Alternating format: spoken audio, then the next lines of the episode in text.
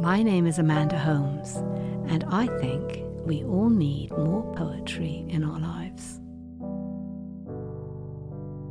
This poem by Wallace Stevens feels to me absolutely perfect. It seems like it occupies that space between life and death, the feeling that you get when somebody has just died and you're aware of their departure, but also of the sense that life is going on. And it's almost as if you are on holy ground in a strange kind of way. The Emperor of Ice Cream by Wallace Stevens. Call the roller of big cigars, the muscular one, and bid him whip in kitchen cups concupiscent curds. Let the wenches dawdle in such dress as they are used to wear, and let the boys bring flowers in last month's newspapers.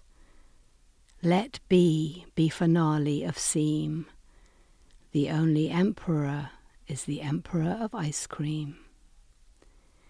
Take from the dresser of deal, lacking the three glass knobs, that sheet on which she embroidered fantails once, and spread it so as to cover her face.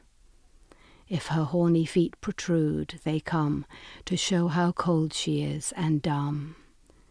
Let the lamp affix its beam. The only emperor is the emperor of ice cream. Thank you for listening. If you have any suggestions or comments or ideas for poems that we should share, we'd love to hear from you.